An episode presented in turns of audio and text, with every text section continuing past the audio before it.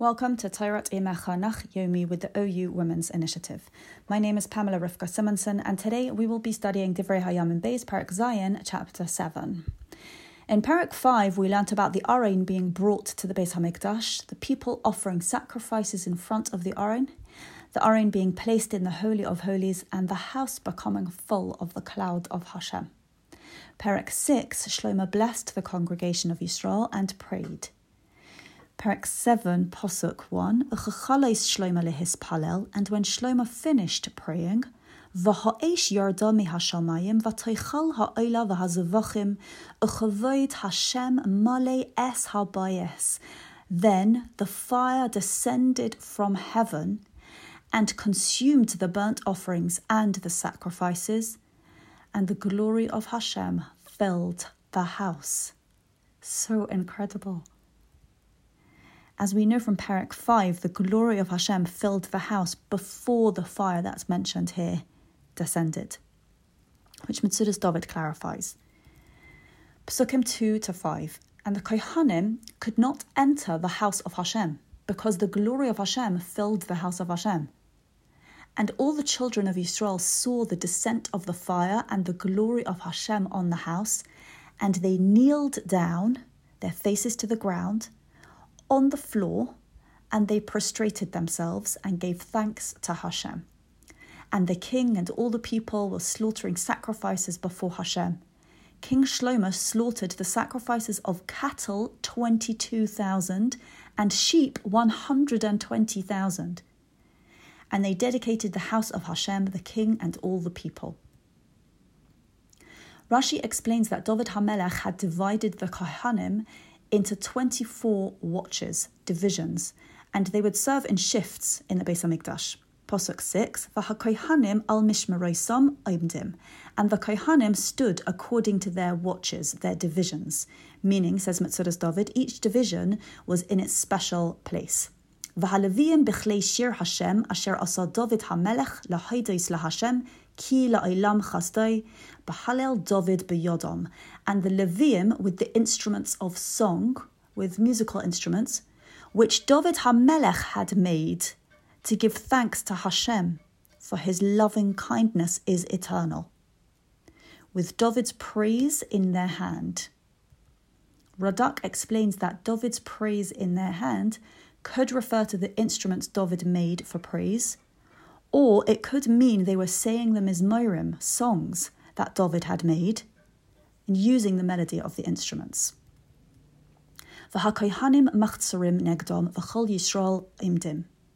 And the Kohanim were sounding the trumpets opposite them, and all Yisrael were standing.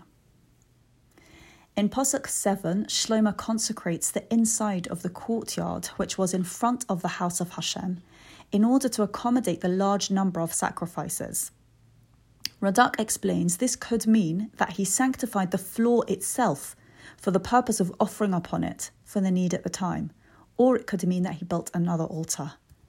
Pasuk 8 Vayas Shlomo es hechog ba'es hahi shivas yomim v'chol Yisrael imoi kahal gadol ma'id milavoi chamos ad nachal mitzrayim.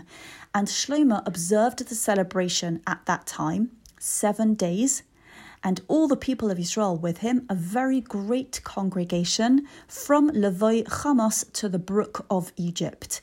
Meaning the people came from the entrance to Chamos, which was in the northern corner of Eretz Yisrael, to the brook of Egypt, which was at the southern tip, explains Metzudas David.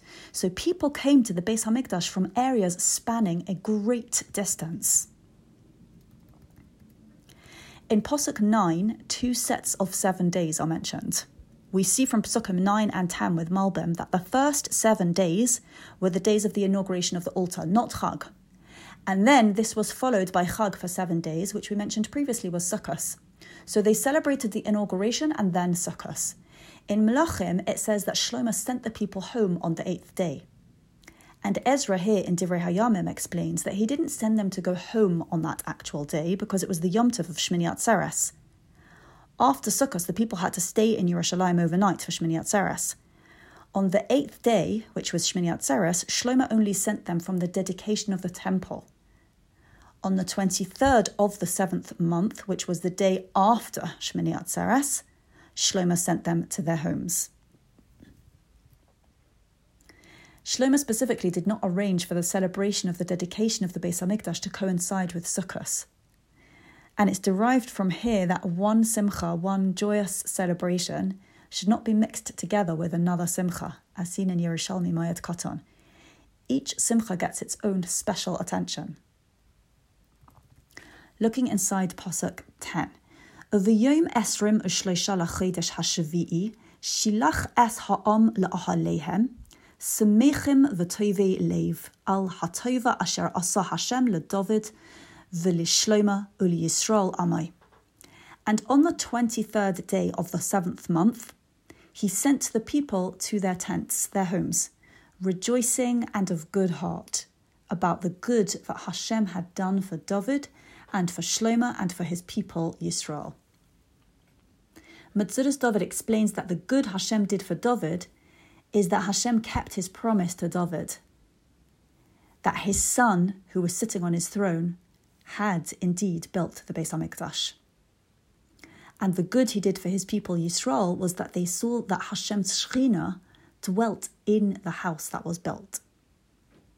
Chomas Anach, referring to the Talmud in Shabbos, says that their rejoicing was their pleasure from the radiance of the Shechina, and their goodness of heart refers to that all of the wives, each one of them, gave birth to a son. Posuk 11 Vayachal Shlomo es beis Hashem ve'es beis HaMelech ve'es kol haba al lev Shlomo la'asos beveis Hashem u'vevesoi hitzliach. And Shlomo completed the house of Hashem and the king's house, the palace, and anything that came upon Shlomo's heart to make in the house of Hashem and in his palace, he succeeded. Everything that Shlomo thought to do, he was successful, explains Metzudas David. Malbim points out that in Sefer Melachim it refers to every desire that Shlomo desired to do. Here, in Divrei Hayamim, Ezra specifies that Shlomo was successful in everything that he wanted to do with these two buildings mentioned in the Posuk, the Beis Hamikdash and his palace, for these were the fundamental things in his eyes. Hashem now appears to Shlomo at night with a moving response to Shlomo's tefillah. He begins by saying in Posuk 12, Shomati est tefillosecho, uvocharti b'makom hazeh li leves zovach.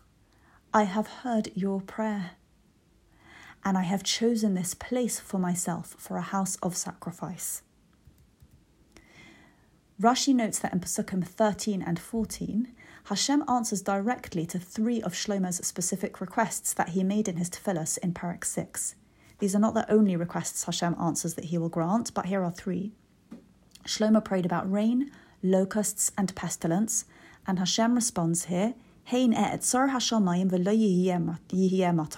if I close up the heaven and there will be no rain, V'hein atzaveh al chagov le'echol ha'aretz, and if I command locusts to devour the land, v'im ashalach dever ba'ami, or if I send pestilence upon my people, Posuk 14, and my people upon whom my name is called, humble themselves and pray and seek my presence and repent of their evil ways, I shall hear from heaven and forgive their sin and heal their land. And mirroring Shlomo's beautifully worded request, Hashem responds in Posuk 15, Ata einai yehiyu fasuchos, va'oznai kashuvois lisfilas hamakayim hazeh. Now my eyes will be open and my ears attentive to the prayer of this place. There's a deep sense of closeness running through these words, as Hashem says yes, and he echoes Shlomo's phraseology. Ibn Yachya teaches that in this pasuk, Hashem also responds that he will hear the prayers of non Jewish people as Shlomo had requested. Psukim 13 to 15 that we just read are not found in the corresponding account in Sefer Melachim. Pasuk 16 Va'ata bacharti v'hikdashti es habayas hazel lihiyos shmisham ad olam. And now I have chosen and I have sanctified this house, that my name be there forever, V'hayu einai v'libi sham kol hayomim, and my eyes and my heart will be there at all times. Which Metzudas David says means Hashem will place his hashgacha, his supervision, his involvement there. Hashem then encourages Shlomo to walk before Hashem as his father David did.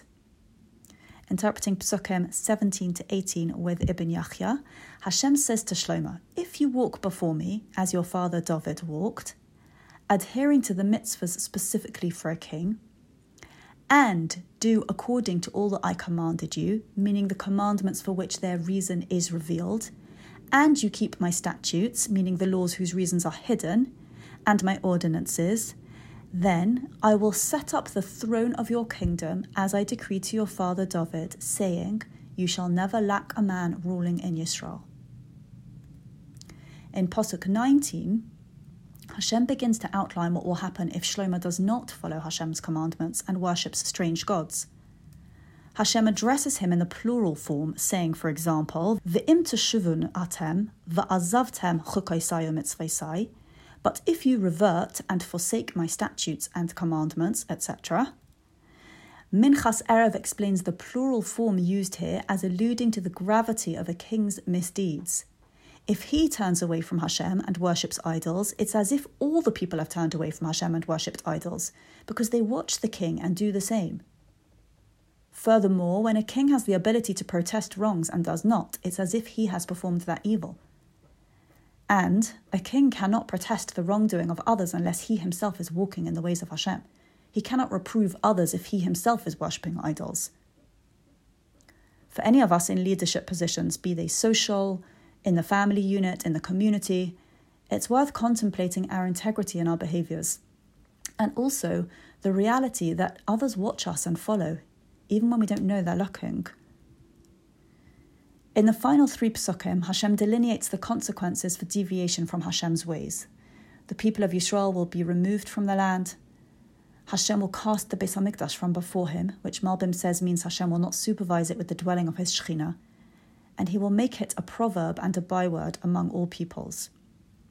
Pasuk 21, V'habayas hazeh asher haya elyon, and this house which was exalted, lechol eiver alav yishom, every passerby will be astounded.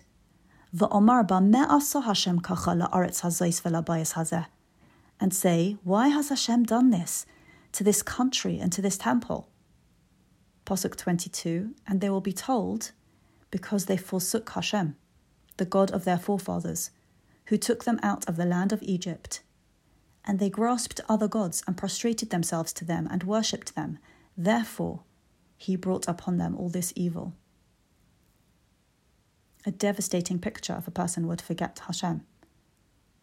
A stark reminder of the responsibility of a king of Israel. And a comfort knowing how much a person's actions matter. Thank you for studying together, Lilui Nishmas Rose Foreman, Razel Rachel Bas Aryeh Leib, and Rachel Zeitlin Rachel Bas Shlomo.